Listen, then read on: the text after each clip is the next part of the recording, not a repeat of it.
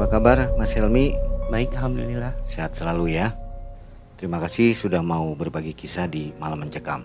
Oke, tadi di belakang kita sudah ngobrol-ngobrol kenapa Mas Helmi bisa kena ke kejadian ini? Bisa mengalami kejadian ini maksudnya. Awalnya itu saya sakit. Difonis sama rumah sakit itu harus dioperasi. Cuma karena saya memang waktu itu nggak mau dioperasi, saya coba cari alternatif yang lain gitu. Itu tahun berapa Mas? Tahun 2004. Dan Sobat Malam Mencekam saatnya kita mendengarkan kisah dari Mas Helmi. Silakan Mas.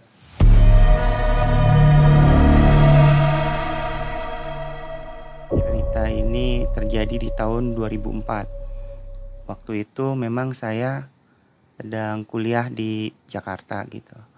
Jadi saya kuliah di Jakarta eh, kebetulan lagi liburan. Nah, jadi teman-teman tuh ingin merencanakan buat liburan ke daerah Cianjur. Karena teman dia punya saudara itu punya villa di daerah sana. Dari Jakarta itu dalam perjalanan tiba-tiba di sekitar Cisarua itu perut saya itu kayak sembelit. Sakit, sakit sekali mang itu mang perut. Sampai napas aja susah. Nah terus sampai nyampe di villa itu perut saya masih sakit. Itu perut tuh kayak dililit-lilit mang gitu mang. Perut sakit sekali. Nah waktu itu oh iya itu waktu itu kita jalan itu ada sembilan orangan itu. Jadi laki-lakinya lima perempuannya empat salah satu teman saya itu ada yang ngerokin saya gitu mang. Saya dikerok gitu kira masuk angin kan. Terus saya dikasih obat obat warung gitu untuk uh, barangkali masuk angin ini masuk angin gitu.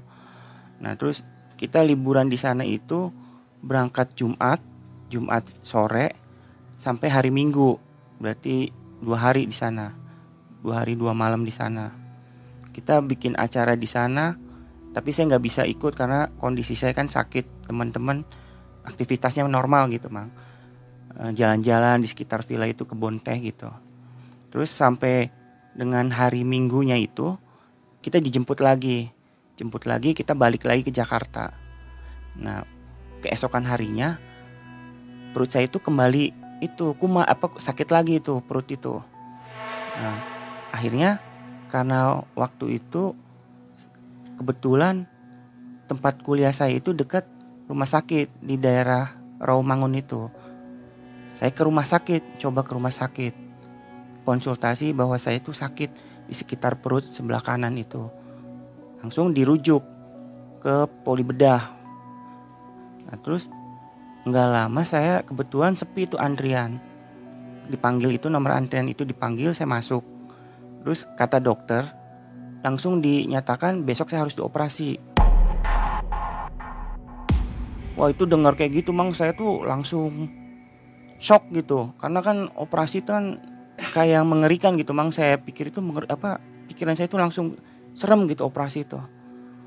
Akhirnya ya udah saya ya saya iakan aja tuh. Ya dok. Saya keluar. Terus kebetulan saya kan di kuliah di Jakarta itu ikut sama saudara sama bibi saya itu. Saya pulang saya ketemu sama bibi. Saya bilang bi saya harus dioperasi. Saya nggak mau saya mau pulang aja dulu gitu. Oh ya udah kalau kamu mau pulang jadi saya pulang mang. Saya pulang ke Cirebon itu. Saya langsung tuh begitu saya dinyatakan operasi pagi sorenya saya langsung cari kereta. Saya balik ke Cirebon. Sampai di Cirebon saya langsung cerita ke bapak saya itu saya minta tolong pak. Saya ini di vonis rumah sakit harus dioperasi. Operasi usus buntu. Saya bilang gitu ke bapak saya itu. Saya minta tolong barangkali bapak punya alternatif biar saya ini nggak jadi dioperasi. Kata bapak saya itu saya punya teman namanya Pak Ali. Ini nama-namanya saya samarkan aja ya. Nah itu besok aja kita ke sana katanya. Ya udah. Ya pak. Esok harinya saya ke sana jam sebelasan saya ke sana. Kebetulan Pak Alinya ada itu. Pak Ali terus ngobrol sama bapak saya itu. Bapak saya cerita ini anak saya sedang sakit katanya. Kata bapak saya itu dia harus dioperasi. Nah tapi anaknya ini nggak mau. Kira-kira punya saran nggak alternatif nggak pengobatan alternatif biar nggak dioperasi gitu. kebetulan Pak Ali bilang oh yaudah katanya kita minta ke guru saya aja. Kebetulan guru saya ini ada di sini. Gitu. Akhirnya dipanggil itu gurunya. Itu gurunya pas datang itu saya kan salaman bang itu gurunya tinggi bang ya untuk untuk ukuran orang kita mah tinggi ya dia. Kayaknya ada 2 meter itu orang. Tinggi sekali itu kelihatan tua. Udah tua. Saya bisa tahu 2 meter itu karena Pak Ali itu tingginya 180 mang. Jadi pas berdiri itu cuma segininya nih mang. Cuma segininya si abah itu abah namanya abah Hamid. Nah abah Hamid akhirnya kita duduk ngobrol bareng situ. Bah ini ada yang minta uh, diobatin katanya gitu. Kenapa? Katanya kata abah Hamid itu. Ini udah difonis rumah sakit untuk dioperasi bah cuma anaknya nggak mau. Oh ya udah nanti tunggu aja ya. Kita ngobrol aja dulu kata si abah Hamid itu. Nah terus ngobrol. Itu nggak terasa ngobrol itu sampai jam setengah tiga. Setengah tiga waktu itu hari Kamis mang. Lalu si Abah Hamid itu lagi kita ngobrol dia motong. Nanti katanya asar saya masuk sebentar ya saya minta minta ruangan katanya gitu kata Abah Hamid itu jadi saya minta tolong disiapin satu gelas air putih. Saya minta waktunya. Begitu ajan asar, dia masuk. Udah disiapin sama Pak Ali itu. Bah silakan bah.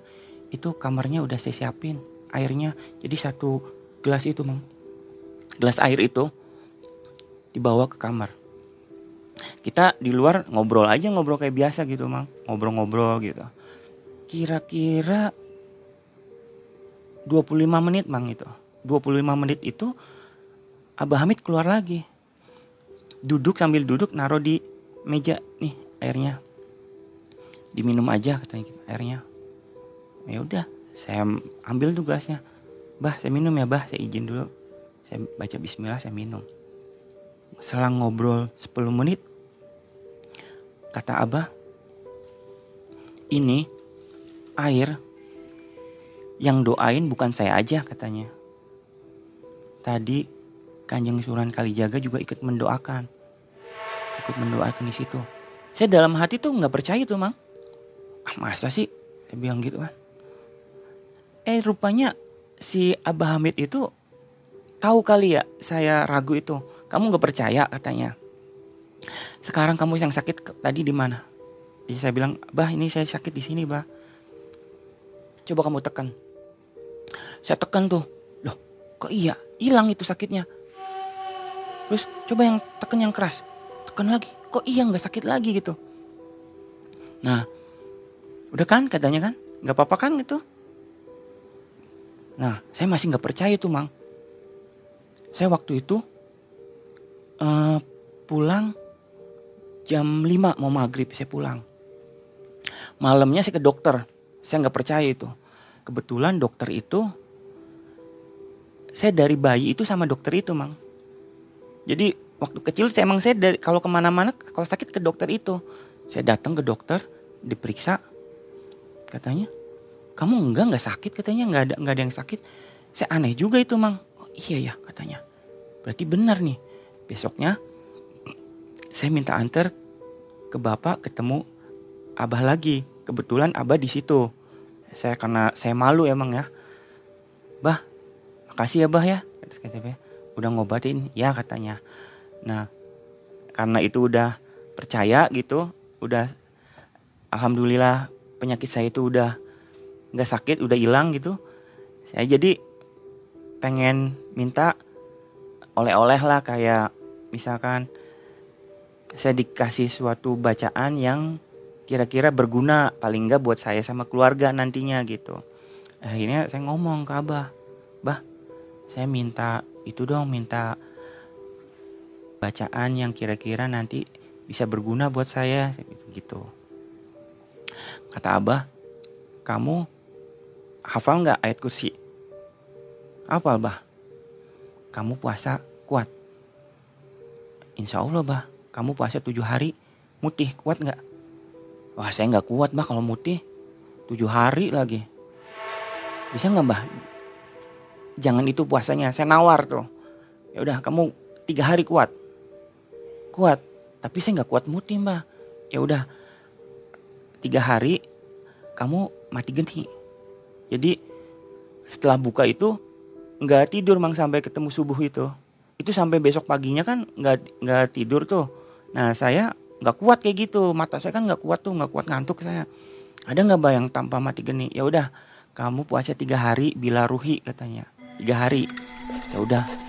Ya mbak insya Allah saya sanggup saya bilang gitu. Udah tuh. Setelah saya dapat ayat kursi itu saya langsung puasa di hari Selasa Rabu Kamis tiga hari. Saya puasa. Udah udah tuh saya lupa saya udah kira-kira ada kali ya empat bulan. Saya kan waktu itu karena udah sembuh saya balik lagi tuh mang ke Jakarta. Setelah saya puasa itu saya balik lagi ke Jakarta. Nah terus biasanya dua bulan sekali mang saya balik ke Cirebon itu Jakarta Cirebon itu. Pas saya balik waktu itu saya nanya ke bapak, Pak, Abah Hamid masih datang nggak? Kata bapak, Abah Hamidnya udah nggak ada katanya. Hah? Udah nggak ada? Maksudnya udah meninggal katanya. Infonya dari mana? Jadi Pak Ali itu punya teman katanya. Kita sebut aja namanya Pak Rudi. Nah, pasti Pak Rudi ini penasaran dengan sosok Abah Hamid itu. Akhirnya pengen ketemu tuh katanya. Pengen ketemu dikasih alamatnya sama Pak Ali itu. Ini alamatnya di sini di Labuan katanya. Di Labuan Banten. Akhirnya datengin tuh Pak Rudi itu ke Labuan Banten. Sana. Ketemu. Cuma pas ketemu itu ternyata udah mau tujuh hari di sana. Ketemu keluarganya. Tahlil udah tahlil itu. Kaget dia juga pas datang ke situ, si Abah itu udah nggak ada. Jadi ngobrol sama istrinya, Mang. Si Parudi itu, saya ini dari Cirebon pengen ketemu Abah Hamid. Tanya, Abah Hamidnya udah nggak ada. Ini udah mau hampir ketujuh hari tahlil. Jadi istrinya itu cerita bahwa bapak ini meninggalnya agak aneh katanya. Aneh kenapa? Jadi kurang lebih lima harian sebelum bapak wafat ini dia bawa cangkul ke, ke kebun itu ditanya sama saya bapak bawa cangkul mau apa saya mau gali liang katanya liang lahat mas istrinya buat siapa pak? Buat saya katanya.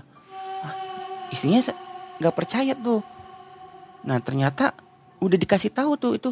Liang lahatnya itu lubangnya di situ. Jadi pas meninggal istrinya ya jadi sempat shock juga kaget juga. Kok benar gitu ya? Mungkin udah tahu kali ya ajalnya bakal datang gitu. Nah itu dikubur mang. Abah Hamid itu di liang yang bikinannya dia sendiri di Labuan itu nah, terus Pak Rudi ini setelah dengar ceritanya seperti itu dia kan karena datang dari Cirebon dia pengen ikut tahlil tuh malamnya. Jadi dia sempat tidur di rumah itu, di rumah. Nah, malamnya itu Pak Rudi katanya mimpi didatengin sama orang berjubah. Ciri-cirinya itu Abah Hamid itu tinggi, berjubah, diikat putih gitu, Mang. Sorban, pakai sorban. Dia cuma senyum aja. Nah, besoknya dia balik, balik ke Cirebon itu cerita ke Pak Ali bahwa Abah Hamid itu udah meninggal gitu. Nah, dengar kayak gitu saya kan jadi takut, Mang. Kan saya dengar kan kalau misalkan belajar kayak gitu, ilmu itu harus ada gurunya. Nah, saya dengar gurunya udah meninggal ya saya udah males gitu, Mang. Ah, takut kenapa-napa. Itu saya stop tuh, Mang. Seiring berjalannya waktu, saya begitu kuliah, saya uh, kerja di Jakarta sempat kerja di Cirebon tuh saya balik lagi ke Jakarta terus saya menemukan jodoh di 2010 itu dengan orang Bogor saya nikah di Oktober 2010 terus anak pertama saya lahir di 2012 awal Januari itu perempuan. Nah saya dapat rezeki tadinya mau ngambil ah mau ngambil perumahan karena waktu itu kan tinggal di Bogor sama mertua gitu. Kata mertua udah ada tanah itu di depan dibangun aja katanya gitu nah saya bilang ke istri saya kalau main bangun aja saya nggak mau saya maunya dibeli jadi ada ijab kabul di situ jadi saya mau bangun juga enak itu bukan pemberian gitu saya hasil uh, keringat saya sendiri. Saya waktu itu saya beli mang, meskipun itu sempat nyicil tuh beli. Terus saya bikin pondasi tuh karena itu bekas kebun ya. Saya bikin pondasi itu sempat didiemin mang. Nah di 2014 mulai itu mang saya bangun. Misalkan saya kan kira-kira luasnya itu 150-an mang. Karena dananya saya cuma uh, seadanya jadi saya bangun setengah dulu tuh di 2014 itu sambil berjalan tuh mang ada uang saya sisihin ke situ dibeliin barang-barang gitu di 2014 saya punya anak yang kedua. Begitu jadi kita tempatin mang tuh rumah. Nah itu kondisinya itu ya baru setengah gitu mang jadi belum rapih gitu. Satu tahun lah saya nempatin rumah itu kok perasaan aneh gitu mang. Jadi suka ada sliwer sliwer gitu mang di rumah itu. Pernah saya malam itu lihat kayak ada orang malam. Cuma saya nggak cerita mang ke istri saya. Kan istri saya penakut mang. Nggak dia nggak percaya tapi takut gitu kayak gitu. Mungkin karena dia takut jadi dia mau mau dengar cerita cerita itu. Saya diem aja mang. Terus istri saya pernah cerita malam itu katanya di ruang tamu kayak ada cahaya masuk ke ke pojok katanya.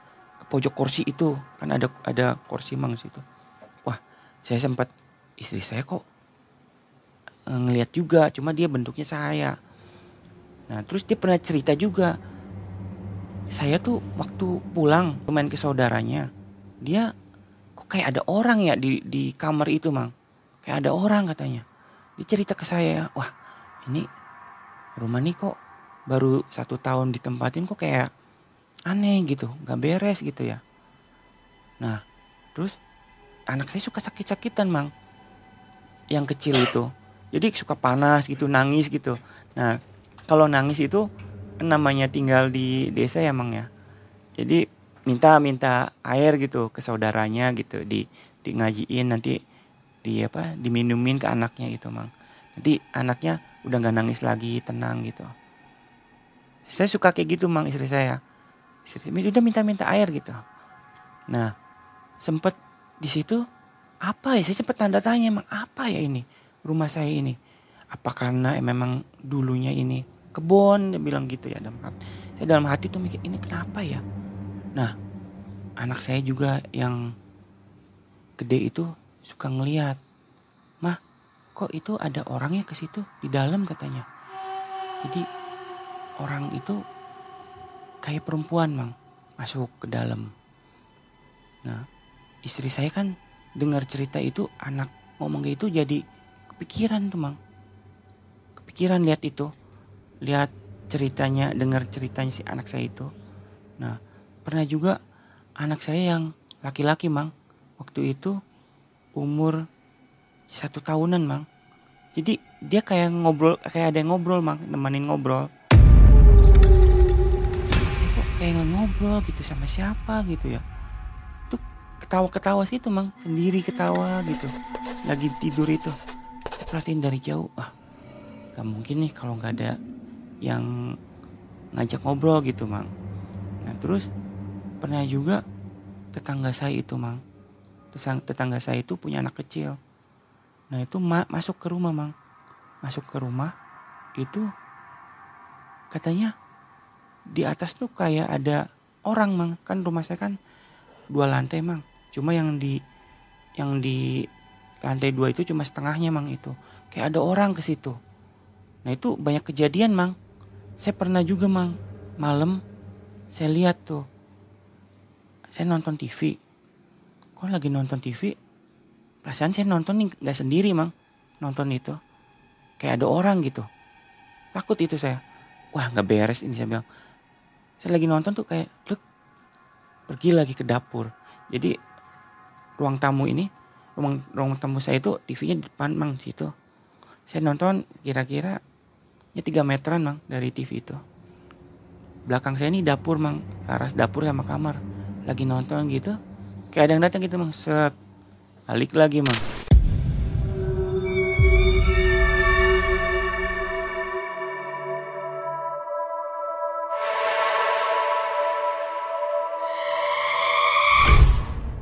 Nah itu kejadian kayak gitu kalau nonton itu nonton TV saya malam saya sering mang. Sosoknya laki-laki mang. Laki-laki rambutnya segini mang. Cuma dia nggak menampakkan mukanya gitu. Bajunya tuh baju nyangkul kayak orang-orang mau ke sawah aja. Ini aneh nih rumah ini aneh saya nggak ngerti mang itu kenapa. Cuma waktu itu saya pernah ngobrol ke salah satu temannya paman saya mang. Saya ngobrol situ. Saya bilang Aang ya karena saya orang Cirebon gitu kan. Saya bilang Ang saya bilang saya bikin rumah Ang nah saya nempatin satu tahun di situ kok kayak saya tinggal nggak sendiri mang. Maksudnya iya saya kan saya suami saya kan berdua sama istri saya. Anak saya dua.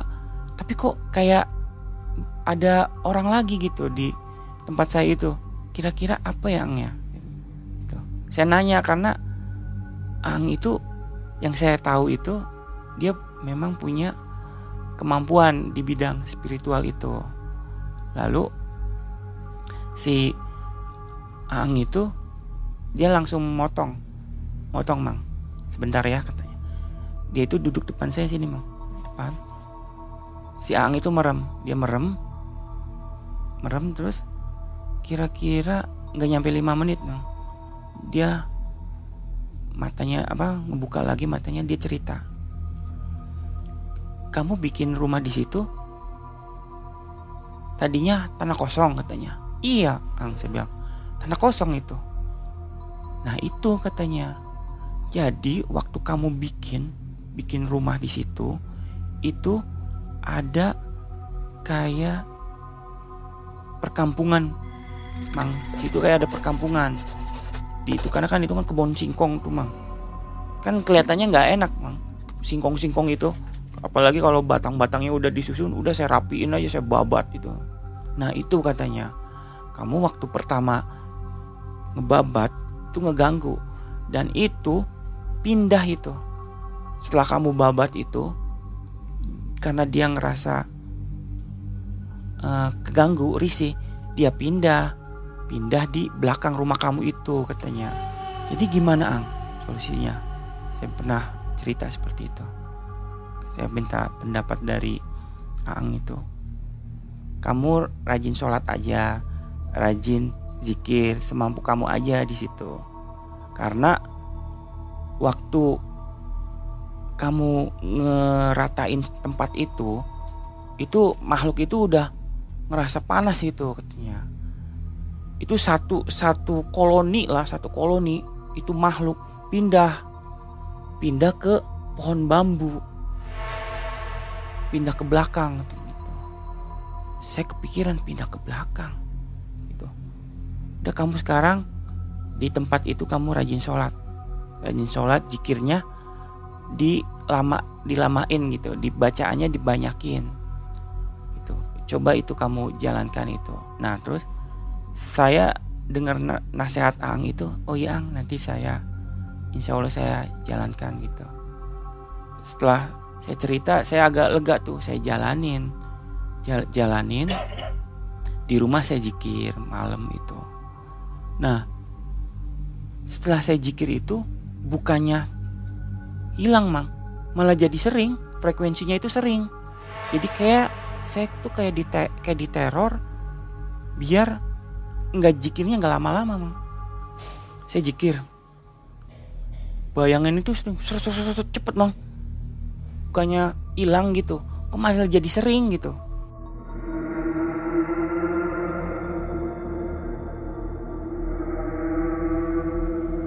Setiap, setiap saya bikin dikir kayak gitu atau saya mau ke ngambil wudhu di kamar mandi itu. Si pintu itu suka nutup sendiri mang. Gitu. Saya kayak kayak dibikin takut gitu. Biar saya nggak jikir saya mau alam tuh mang.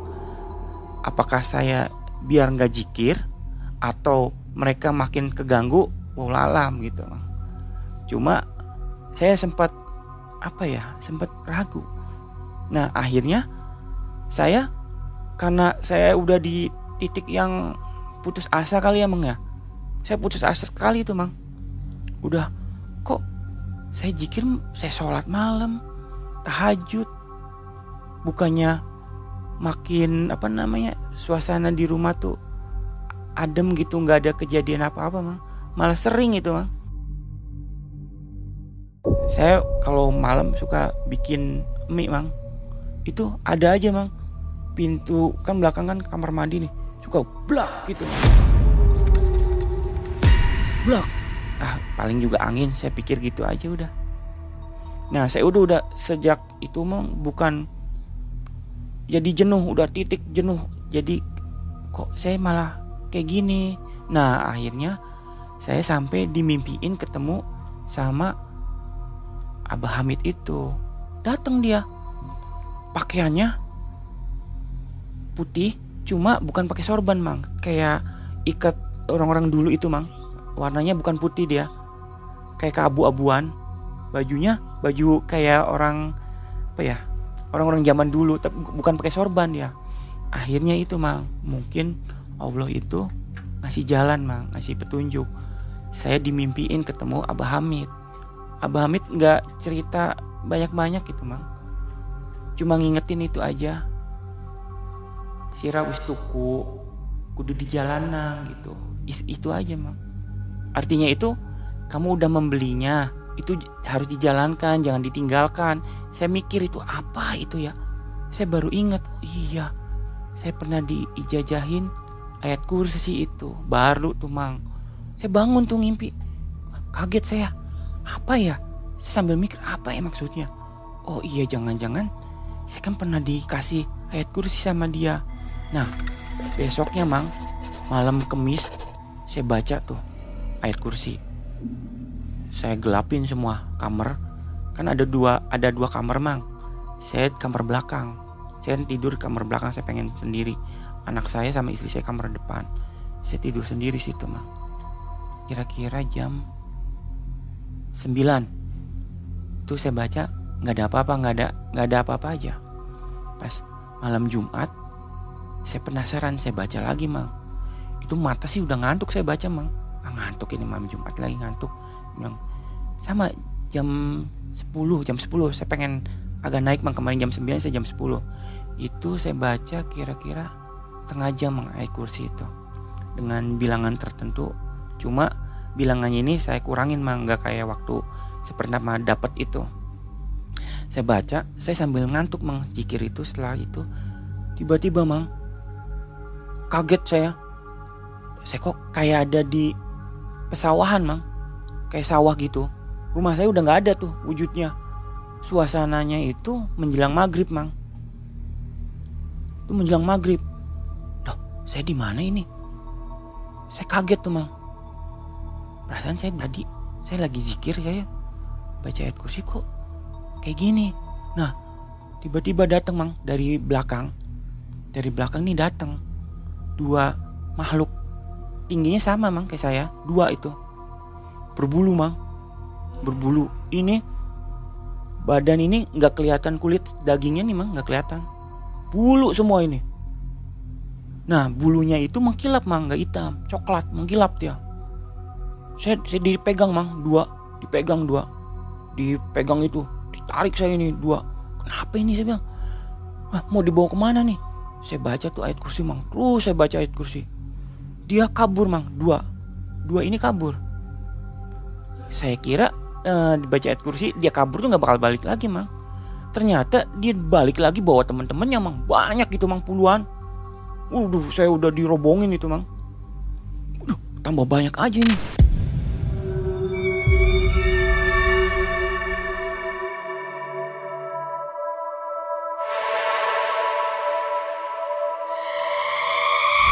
saya baca lagi mang. Baca lagi. Nggak tahu mang. Yang terakhir itu ada kayaknya pemimpinnya mang. Jadi yang lainnya makhluknya tingginya kurang lebih 170-an mang. Nah yang terakhir ini mang gede mang. Gede gendut itu perutnya. Gendut. Bulunya lebat. Matanya mang. Matanya tuh kayak nyala gitu. Tinggi itu ada kali. Si anak buahnya itu cuma segininya mang sepinggang dia paling tinggi datang itu. Ya Allah apa ini saya bilang? Wow gitu. Itu anak buahnya masih di situ mang. Buruan. Saya baca terus ya Allah saya baca terus. Itu tiba-tiba saya nggak tahu mang kenapa kayak ada cahaya mang datang.